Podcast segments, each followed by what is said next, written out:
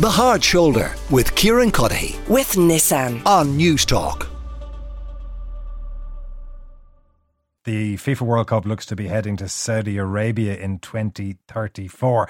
This after FIFA had made all of these statements about its commitment to football being for everybody and its commitment to diversity and inclusion. I'm joined by France football correspondent Philippe Auclair. Philippe, it would be, uh, I think, the defining evidence that money talks. yeah, you could say that. Uh, you could say also that it's been uh, an extraordinary stitch up. Um, the news is not would be wouldn't be surprising to anybody who's been following this dossier.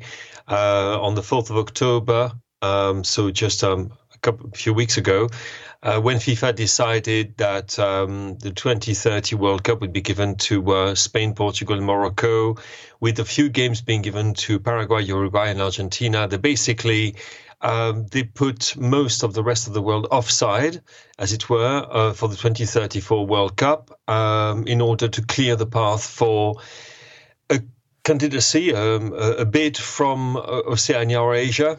Oceania doesn't have the means to do it. Uh, Asia does, especially if you're Saudi Arabia. Everything had been put in place beforehand, and today it's only confirmation that what we uh, had long suspected uh, as in it's a complete stitch up. FIFA wanted Saudi Arabia to get the World Cup in 2034. Saudi Arabia wanted FIFA to give it to them, and uh, that's what's happened. And of course, and, the, um, what has triggered this is Australia confirming that they're not going to be bidding for the tournament. Do we know what yeah. their reasoning is? Uh, the reasoning is that they didn't have much time because FIFA gave only, I think, 25 days for possible, I mean, for bidding countries to uh, declare their interest.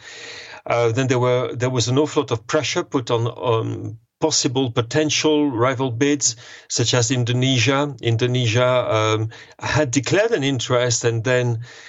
Um, well, they were told that it would be in the interest of Asian football if there was a unity candidacy, and uh, they decided not to uh, to go on with their bid. Um, and then just before uh, an AFC Asian Confederation Extraordinary Congress, and uh, decided to support the Saudi bid. The Australians uh, will get some kind of recompense for um, their um, very um, what would be the word? I'm sorry, I'm trying to find a word that is not too rude uh, for for their attitude and uh, they will probably get the Asian Cup uh, as well, probably a, a, FIFA Club World Cup for uh, just getting out of the way. Now, Philippe, um, explain one bit in this to me. How can FIFA square just, all that they have talked about in terms of bringing football to women, to including the women's game, yeah, to making football yeah. diverse, to making it all inclusive, yeah. and then go and hand it to Saudi? Um, well, if anybody can square the circle, it's it's FIFA uh, because FIFA uh, actually added a specific chapter in their statutes uh, about human rights. Uh, that was quite a while ago, six years ago. And it was too late to do anything about Qatar 2022, but it was certainly not too late to do anything about Saudi Arabia 2034. And um, what they did, they well, we shall see because they're playing on this on, on this amazing thing is that you know no vote has been taken. Uh, the only uh, institution within FIFA which has the power to grant a FIFA World Cup to a particular country or a group of countries is the FIFA Congress, which is the 211 member associations getting together and voting on, on bidders. Well, that's not going to happen. It didn't happen for Spain, Portugal, and Morocco, and it's not going to happen for Saudi Arabia. So, um, but it will still have to be rubber stamped by a Congress. So at the moment, what, what you see is that uh, is a communication game played by FIFA saying basically they're the only bidders so they will get it, but it's still subject to uh, rubber stamping, basically by by the Congress, which of course will happen.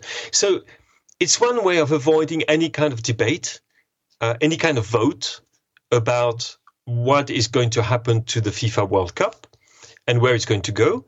And that's exactly the way they wanted it to be, and that's the way they wanted it to be for quite a few years. And the fact that the human rights element is completely pushed aside brushed aside. is not exactly a surprise if you see how FIFA has pursued the human rights angle after the 2022 World Cup. But the Cup. nature of how brazen it is when you do the comparison. I mean, you, you made reference well, to their own. Anything eh, goes. Well, uh, just yes. to, quote, to, quote from the, the passages that you were referring to, FIFA's vision is to, this is uh, Gianni Infantino saying it. FIFA's vision is to make football truly global, diverse, and inclusive for the benefit of the entire world. Yeah. FIFA is committed to further embed human rights within its decision making bodies following a recommendation of the FIFA Human Rights Advisory Board. I mean, it's laughable in the context, isn't it? It, it is laughable, but but I'm afraid this is the age of popu- populism. You know, you see it not just in football, you see it everywhere in politics.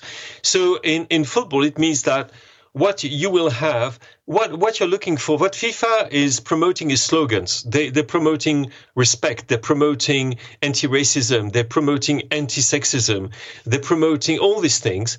But in fact, what they're doing is actually got nothing to do with those slogans.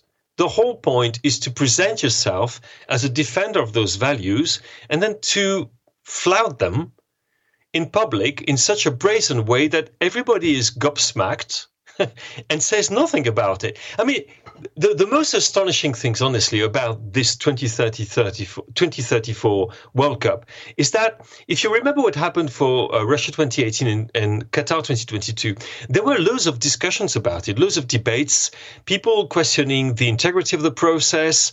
Uh, there were people questioning the human rights aspect of the process, even though there was no human rights charter in FIFA statutes at the time. It, it, but this time, they've actually managed to short circuit the whole process. It's amazing. I mean, uh, an institution which is presided over by a man who's been voted in as president by acclamation without any opposition, just like a North Korean leader. Indeed. Um, as, sorry to cut yeah. across you, Philip, a bit, but it's uh, just uh, time is against us. But I'm, I'm reminded of Ger Gilroy when I was listening to him talking about the, the Qatar award the, the last time and him making the point that eventually mm-hmm. the sport starts and everybody forgets and the focus becomes on the games and it works the way that they want. Wow. We will see. Um, Philippe, thank you so much for your time. That is um, Philippe Auclair, who is a France football correspondent and investigative reporter for uh, Josimar. And uh, obviously, if you search for him on Twitter, you can get some of his more. Um, definite statements in respect of uh, this award.